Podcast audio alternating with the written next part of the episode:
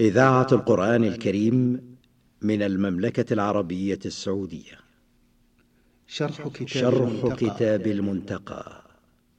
من أخبار من المصطفى أخبار المصطفى صلى الله, صلى الله عليه عليه وسلم. لمجد الدين أبي البركات عبد السلام بن تيمية الحراني. برنامج أسبوعي ضيف اللقاء سماحة الشيخ عبد العزيز ابن عبد الله ابن باز. البرنامج من تقديم وتنفيذ عبد الكريم ابن صالح المقرن بسم الله الرحمن الرحيم. الحمد لله الذي أكمل لنا الدين وأتم علينا النعمة وجعلنا مسلمين. والصلاة والسلام على قائد الغر المحجلين نبينا محمد وعلى آله وصحبه أجمعين. أيها الإخوة والأخوات إن من أفضل ما تصرف به الأوقات وتفنى به الأعمار. طلب العلم الشرعي علم الكتاب والسنة وما يلحق بهما من علوم. يقول تعالى يرفع الله الذين آمنوا منكم والذين أوتوا العلم درجات.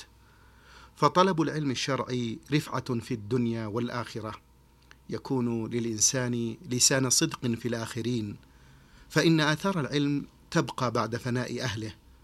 والعلماء الربانيون لم تزل آثارهم محمودة وطريقتهم مأثورة وسعيهم مشكورا وذكرهم مرفوعا.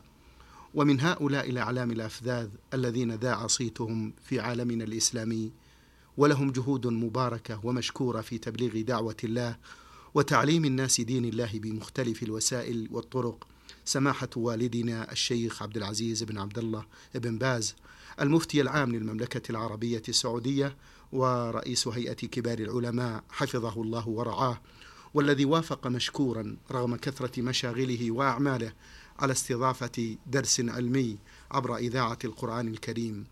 أما الكتاب الذي سيقوم شيخنا حفظه الله بشرحه والتعليق عليه فهو كتاب المنتقى من أخبار المصطفى صلى الله عليه وسلم. للإمام مجد الدين أبي البركات عبد السلام بن تيمية الحراني. هذا الكتاب العظيم قال عنه الشيخ محمد الشوكاني إنه جمع من السنة المطهرة ما لم يجتمع في غيره من الأسفار. نسأل الله عز وجل أن يغفر للمؤلف ويرفع درجاته ويجزي عنا شيخنا عبد العزيز بن عبد الله بن باز خير الجزاء على ما قدمه للإسلام والمسلمين. لعلكم سماحة الشيخ تستفتحون هذا الكتاب بكلمة توجيهية وتعريف بهذا الكتاب في برنامجنا. جزاكم الله خيرا. بسم الله الرحمن الرحيم. الحمد لله وصلى الله وسلم على رسول الله وعلى آله وأصحابه ومن اهتدى بهدى أما بعد هذا الكتاب كتاب عظيم. جمع فيه مؤلف رحمه الله عبد السلام بن تيمية جملة من أحاديث الأحكام واعتنى بها كثيرا رحمه الله وهو كتاب يدرسه العلماء من حين ألفه المؤلف رحمه الله كتاب جليل ينبغي لأهل العلم أن يعتنوا به بمراجعته والاستفادة منه لأنه كتاب جليل جمع من أحاديث الرسول صلى الله عليه وسلم جملة كبيرة في جميع جميع الأحكام الطهارة والصلاة والزكاة والصيام والحج والمعاملات وغير ذلك. فهو جدير بالعناية. وسنتكلم إن شاء الله على ما على ما يسر الله من ذلك في الدروس الآتية. ونسأل الله أن ينفع به المسلمين اللهم ويجعلنا وجميع إخواننا من دعاة الهدى وأنصار الحق وأن يوفق جميع المسلمين للفقه في دينه والثبات عليه اللهم والنصح له ولعباده إنه سميع قريب. اللهم من جزاكم الله خيرا. على بركة الله نبدأ بقراءة هذا الكتاب كتاب الطهارة أبواب المياه باب طهورية ماء البحر وغيره. عن أبي هريرة رضي الله عنه قال سأل رجل رسول الله صلى الله عليه وسلم فقال يا رسول الله إنا نركب البحر ونحمل معنا القليل من الماء فإن توضأنا به عطشنا أفنتوضأ بماء البحر؟ فقال رسول الله صلى الله عليه وسلم هو الطهور هو الطهور ماؤه الحل ميتته رواه الخمسة وقال الترمذي هذا حديث حسن صحيح. هذا الحديث العظيم يدل على أن ماء البحر طهور وأنه يتوضأ منه ويشرب منه ولا حرج في ذلك. ولهذا قال صلى الله عليه وسلم هو الطهور ماؤه الحل ميتته. فإذا صفي منه ماء وشرب فهو طيب وإذا توضئ منه أو اغتسل منه فهو طيب. هو الطهور ماؤه الحل ميتته. فميتة البحر من السمك وغيره من حوت البحر كله حلال طيب. كما قال الله جل, جل وعلا أحل لكم صيد البحر وطعامه متاعا لكم وللسيارة. فالله حل لعباده طعام البحر من الحوت وسائر ما فيه من الحيوانات وجعل ماءه طهورا يتوضأ منه المؤمن ويغتسل ويشرب ويغسل ثيابه وغير ذلك. هو الطهور ماءه حل ميتته كلمة جاء من جوامع من جوامع الكلم التي أوتيها النبي عليه الصلاة والسلام. نعم. يبقى هناك أسئلة سماحة الشيخ في هذا وهو ما الحكمة من حل ميتة البحر؟ الله أعلم. علينا قبول ما جاء من الأحكام والحمد لله وإن لم نعلم الحكمة. ربنا حكيم عليم في كل ما يشرعه ويقدره سبحانه وتعالى. فلما أباح لنا طعام البحر فالحمد لله هذا من فضله وإحسانه جل وعلا. أما الحكمة والعلة فأنا لا, لا يظهر لي الآن شيء واضح في هذا أجزم به. ولكنه من نعم الله العظيمة والحمد لله. الحمد لله. وحوت البحر يختلف فيه الكبير والصغير. وقد أخرج الله للصحابة لأصحاب النبي صلى الله عليه وسلم حوت عظيمة سمى اسمه العنبر. وهم لما أتوا سيف البحر وهم سرية معهم في إمرة أبي عبيدة أرسلهم النبي صلى الله عليه وسلم وقل زادهم فأخرج الله لهم حوتا عظيما كالجبل فأكلوا منه وسمنت أجسامهم وأخذ أبو عبيدة 12 رجلا أو أو 13 رجلا أجلسهم في في قحف عينه من من كبر جسمه كالجبل. وهذا من رزق الله ومن نعم الله العظيمة. الحمد لله. ولهذا قال سبحانه وحيد لكم صيد البحر وطعامه متاعا لكم وللسيارة. وحرم عليكم صيد البر ما دمتم حرما. نعم. أحسن الله إليكم. هناك أحكام متعلقة بماء البحر فما هي هذه الأحكام سماحة الشيخ؟ أحكامها أنه طهور. ماء البحر طهور يطهر من النجاسات ومن الأحداث. ولا حرج فيه والحمد لله. نعم. المستخرج من البحر سماحة الشيخ هل فيه زكاة؟ ليس فيه زكاة على الصحيح. لكن إذا حال عليه الحول وقد عده صاحبه للبيع صار من عروض التجارة. وإن كان ذهبا أو فضة وجبت فيه الزكاة إذا حال عليه الحول. أما إن كان غير ذلك إن كان المخرج من البحر غير ذلك وعده صاحبه للبيع صار من عروض التجارة. نعم. أحسن الله إليكم. عن أنس بن مالك رضي الله عنه قال رأيت رسول الله صلى الله عليه وآله وسلم. وحانت صلاة العصر. فالتمس الناس الوضوء فلم يجدوا فأتي رسول الله صلى الله عليه وسلم بوضوء فوضع رسول الله صلى الله عليه وآله وسلم في ذلك الإناء يده وأمر الناس أن يتوضأوا منه. فرأيت الماء ينبع من تحت أصابعه حتى توضأوا من نبع رسول الله صلى الله عليه وسلم عند آخرهم متفق عليه. وهذا يدل على آية عظيمة ومعجزة كبيرة للنبي صلى الله عليه وسلم. تدل على أنه رسول الله حقا وأن الله بعثه بالحق. نبوع الماء من بين أصابعه.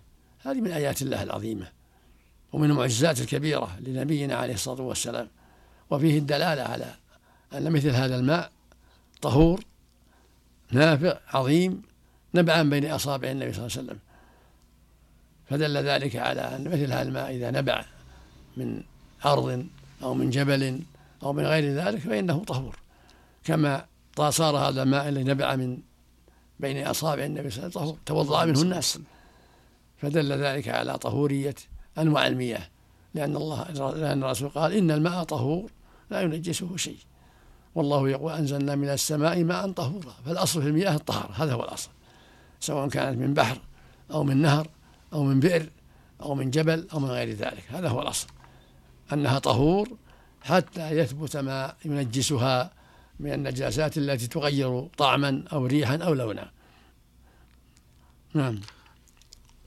جزاكم الله خيرا. سماحة الشيخ لعلنا نسأل حول هذا الحديث. ما الفرق بين المعجزة والكرامة؟ المعجزة للأنبياء والكرامة تكون لغير الأنبياء من الصالحين. خوارق العادات قسمان. خارق يكون للأنبياء معجزا لهم ودليل على نبوتهم كما وقع النبي صلى الله عليه وسلم في انشقاق القمر وفي نبوع الماء من بين أصابعه وغير هذا مما وقع له من المعجزات.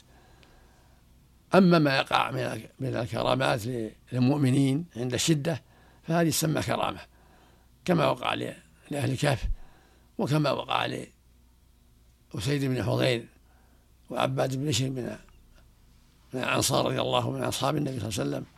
خرج ذات ليلة من عند النبي صلى الله عليه وسلم ليلة مظلمة. فأضاء لهما صوتهما. كالسراج كل واحد صار صوته كالسراج ينير له الطريق. ولما انصرف كل واحد لبيته استضاء بصوته. هذه من آيات الله ومن كرامة أوليائه. وكذلك ما حصل من بركة الطعام لما زار النبي بعض أصحابه. ووضع لهم طعاما يسيرا فأنزل الله فيه البركة حتى أكل الجميع وهم وكانوا نحو ثمانين مع النبي صلى الله عليه وسلم. وهو نحو صاع من الطعام. فبارك الله فيه. وصار ذلك معجزة للنبي صلى الله عليه وسلم وكرامة للمضيف. نعم. أحسن الله إليكم. ومتفق على مثل معناه من حديث جابر بن عبد الله رضي الله عنه.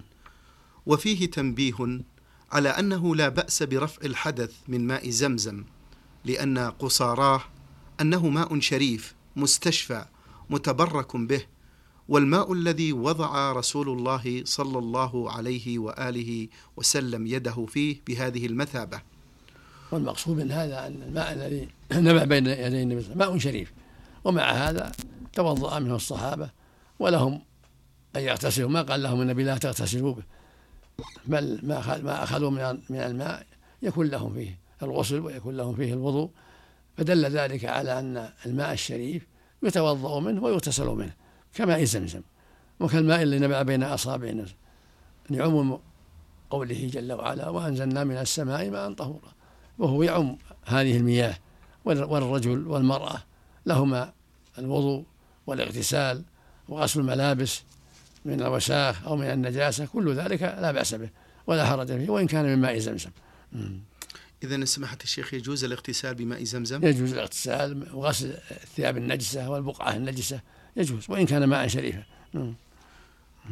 وقد جاء عن علي رضي الله عنه في حديث له قال ثم أفاض رسول الله صلى الله عليه وآله وسلم فدعا بسجل من ماء زمزم فشرب منه وتوضأ رواه الإمام أحمد وهذا كالذي قبله دليل على أنه لا بأس بالوضوء من ماء زمزم كما يشرب منه يتوضأ منه أيضا. نعم. باب طهارة الماء المتوضأ به. عن جابر بن عبد الله قال جاء رسول الله صلى الله عليه وآله وسلم يعودني وأنا مريض لا أعقل فتوضأ وصب وضوءه علي متفق عليه. وهذا لما جعل الله في ما بشر جسده من الخير والبركة. فعرقه مبارك وما باشر جسده من الوضوء مبارك. ولهذا كان الصحابة يتوضؤون بفضل وضوءه من يده ومن رأسه عليه الصلاة والسلام.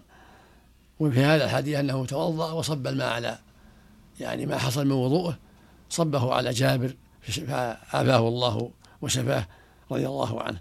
لما جعل الله في ما بشر جسده من الماء والعرق وغير ذلك جعل الله فيه بركة عظيمة عليه الصلاة والسلام. نعم. ودل ذلك على طهارة الوضوء. فإذا إنسان تطهر وجمع ماءه في إناء فهو طهور. قال بعض أهل العلم إنه يكون طاهرا لا طهورا ولكن لا دليل على ذلك. فلو أن إنسانا غرف من الماء وصار وضوءه في إناء آخر الذي سقط سقط من وجهه ومن يديه ومن رجليه صار في إناء آخر فإنه يكون طهورا. ولا يكون طاهرا بل يكون طهورا. لأنه ماء لم يتغير بنجاسة فصار طهورا. أما جعله طاهرا دون ليس بطهور فلا دليل عليه. حول هذا أسئلة سماحة الشيخ حديث جابر رضي الله عنه آه، لعلنا نسأل ونقول ما هو التبرك الجائز في حق الرسول صلى الله عليه وسلم والتبرك الممنوع؟ التبرك بوضوءه وبعرقه وبشعره صلى الله عليه وسلم. كل هذا. وبملابسه عليه الصلاة والسلام. لأن الله جعل فيها بركة. ولما حلق في حجة الوداع حلق رأسه قسم نصفه على الناس وأعطى نصفه أبا طلحة لأهله لنفسه ولأهله. أحسن الله إليكم سماحة الشيخ. من تبرك سماحة الشيخ عبد العزيز بالصالحين واحتج بفعل الصحابة مع المصطفى كيف نجيب مثل هؤلاء؟ له الرسول لا يقاس عليه غيره. الرسول هو أفضل الخلق والله جعله مباركا وجعله لا ينطق عن الهوى. ولا يسكت عن الباطل. فلو كان التبرك لا يجوز لمنعهم. فلما أقرهم دل على أن الله أذن في ذلك. وما سوى ذلك ليس عليه دليل هو الأصل منع الأصل منع بالتبرك من الناس إلا ما شرعه الله. فالرسول صلى الله عليه وسلم أقرهم فدل على أنه مشروع. كما يحتج بتقريره في غير ذلك. أما غيره فلا دليل على ذلك. ولأن التوسل بغيره والتبرك بغيره وسيلة إلى الشرك والغلو. فكان من رحمة الله منع ذلك حتى لا يقع الغلو في الناس. أما الرسول صلى الله عليه وسلم فهو يعلمهم ويمنعهم مما حرم الله عليهم بخلاف غيره فإن قد يغلط وقد يقرهم على ما, حرم الله عليه.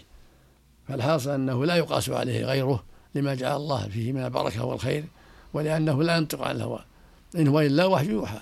فلما قرهم وسكت وأعطاهم شعره ليتبركوا به وسمح لهم يأخذون من وضوءه دل على أنه أمر طيب وأنه مأذون من الله جل وعلا. أما غيره فلا لأن الأصل منعه أحسن الله إليكم. أخيرا سماحة الشيخ الوسوسة في الوضوء والطهارة كيف يتخلص منها المسلم؟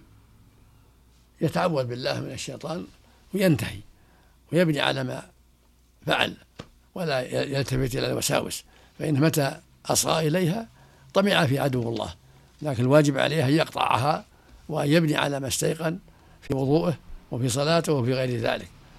هذا هو المشروع. وإذا كثرت عليه الوساوس اطرحها وبنى على ظنه. أما إذا كانت وساوس قليلة فإنه يبني على اليقين في طهوره وفي وضوء وفي طوافه وفي صلاته يبني على اليقين. فإذا شك هل غسل يده غسلها شك هل غسل رجله غسلها في الحال. أما بعد الطهارة والنهاية إذا جاء الشك جديدا فإنه لا يلتفت إليه. وهكذا لو طاف ثم طرأ الشك لا يلتفت إليه. وهكذا بعد الصلاة لو طرأ الشك بعد الصلاة لا يلتفت إليه. أما إذا كان الشك في نفس الصلاة في نفس الطواف في نفس الوضوء فإنه يبني على ما استيقن إلا أن يكثر فيكون وساوس مطرحة يبني على ما وقع في ظنه. ويستمر ويكفي ويطرح هذه الشكوك التي وراء كثرت عليه. لا أما إذا كان وسوسة قليلة فإنه يبني على اليقين في طوافه وصلاته ووضوءه أحسن الله إليكم. وفي حديث صلح الحديبية من رواية المسور بن مخرمة ومروان بن الحكم ما تنخم رسول الله صلى الله عليه وآله وسلم نخامة إلا وقعت في كف رجل منهم فدلك بها وجهه وجلده وإذا توضأ كادوا يقتتلون على وضوئه وهو بكماله لأحمد والبخاري. كما تقدم هذا دليل على أنه لا بأس بهذا وأن التبرك به أمر مشروع. ومن ذلك فعل الصحابة يوم الحديبية تبركهم بفخامته ووساقه. كل هذا من الأدلة على أن هذا شيء مبارك وطيب لأن الرسول أقرهم وأن خاص به. وأنه خاص به لا يقاس عليه غيره. نعم. وعن حذيفة بن اليمان رضي الله عنه أن رسول الله صلى الله عليه وآله وسلم لقيه وهو جنب فحاد عنه فاغتسل ثم جاء فقال كنت جنبا فقال إن المسلم لا ينجس رواه الجماعة إلا البخاري والترمذي. وهذا أيضا حديث حذيفة يدل على أن الجنب طاهر. الجنابة وصف معنوي لا تنجسه فإذا جامع أهله فجسده طاهر. إنما عليه الغسل لمعنى معنى لمعنى في الجماع وأما الجسد فهو طاهر. فإذا جالس الناس أو أكل أو شرب فلا شيء عليه. ولهذا قال صلى الله عليه وسلم إن المسلم لا لا ينجس. وهكذا وقع لأبي هريرة. فالمقصود أن الجنوب لا ينجس بالجنابة وله أن يجالس إخوانه وله أن يخرج لحاجته ولا حرج عليه وثيابه طاهرة لو علق وهو جنوب وهكذا الحائض. بدنها طاهر والنفساء لو علقت بدنها طاهر وثيابها طاهرة إلا ما أصابه الدم. ما أصابه الدم ينجس ويغسل. البقعة التي أصابها الدم. أما بقية الثوب فهو طاهر. فالجنب والحائض والنفساء أبدانهم طاهرة وعرقهم طاهر. وشعورهم طاهرة ولهم الأكل ولهم الشرب ولهم الجلوس مع الناس. أما ما أصاب البدن من دم أو أصاب الثوب يغسل. نعم. جزاكم الله خيرا سماحة الشيخ. هناك أسئلة حول هذا الحديث وهو ما حكم نوم الجنوب سماحة الشيخ؟ السنة أنه يتوضأ قبل النوم. ولو, ولو نام فلا شيء عليه. لكن السنة كان النبي يتوضأ ثم ينام. وأمر بذلك عليه الصلاة والسلام. هذا السنة أن يتوضأ ثم ينام. وإن اغتسل غسلا كاملا كان أكمل. وكان النبي صلى الله عليه وسلم ربما اغتسل ثم نام وربما توضأ ثم اغتسل في آخر الليل عليه الصلاة والسلام. صلى الله عليه وسلم. ما الدليل على استحباب الوضوء قبل النوم سماحة الشيخ؟ أمر النبي صلى الله عليه وسلم لأن أمر قال إذا راحت من ينام فليتوضأ ثم ليضطجع على يمينه إلى آخره. أمرهم بالوضوء هذا هو السنة عند النوم أن ينام على طهارة. جزاكم الله خيرا. هل يصح أن يقول المسلم عن نفسه بأنه نجس أي محدث؟ نعم لا ما يقول نجس ولا حدث ما يقول نجس. المحدث ليس نجسا وإنما هو عليه معنى يوجب الطهارة وهو خروج الحدث وليس بنجس. النجس ما أصابه النجاسة من بول أو غائط أو نحوهما من النجاسات أما كونه محدثا أو جنوبا فلا فليس بنجس. ولهذا قال صلى الله عليه وسلم للجنوب إن المسلم لا ينجس. يعني بالجنابة. نعم. جزاكم الله خيرا. باب بيان زوال تطهيره. عن أبي هريرة أن النبي صلى الله عليه وآله وسلم قال لا يغتسلن أحدكم في الماء الدائم وهو جنب فقالوا يا أبا هريرة كيف يفعل؟ قال يتناوله تناولا رواه مسلم وابن ماجه. وهذا دليل على أنه لا ينجس الماء وأنه لا يسلبه الطهورية. وما ذكره المؤلف وأن هذا يدل على أنه يسلبه الطهورية ليس واضح لكن ينهى عن إغسال الماء الدائم لأنه قد يغذره قد يغذره على الناس. وليس معناه أنه ينجسه أو يسلبه الطهورية لا. ولكن غسله فيه قد يقدره على الناس فمن محاسن الشريعة أن أمر الجنوب أن يغتسل خارج الماء ويغترف اغترافا ولا سيما إذا كان الماء ليس بالكثير فقد يؤثر فيه غسله ولكن يغترفه اغترافا حتى لا يكدره على الناس ولا يؤثر فيه ما يسبب كراهتهم له. ولأحمد وأبي داود لا يبولن أحدكم في الماء الدائم ولا يغتسل فيه من جنابه.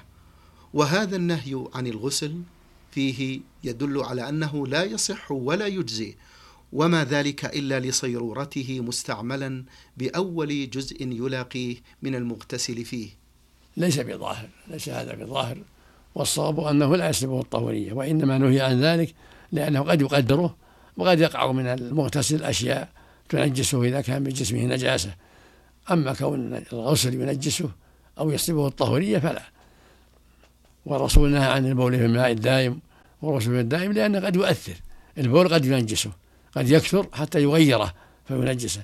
والغسل في الدائم الماء الدائم قد يقدره على الناس حتى يكرهوا شربه والأخذ منه.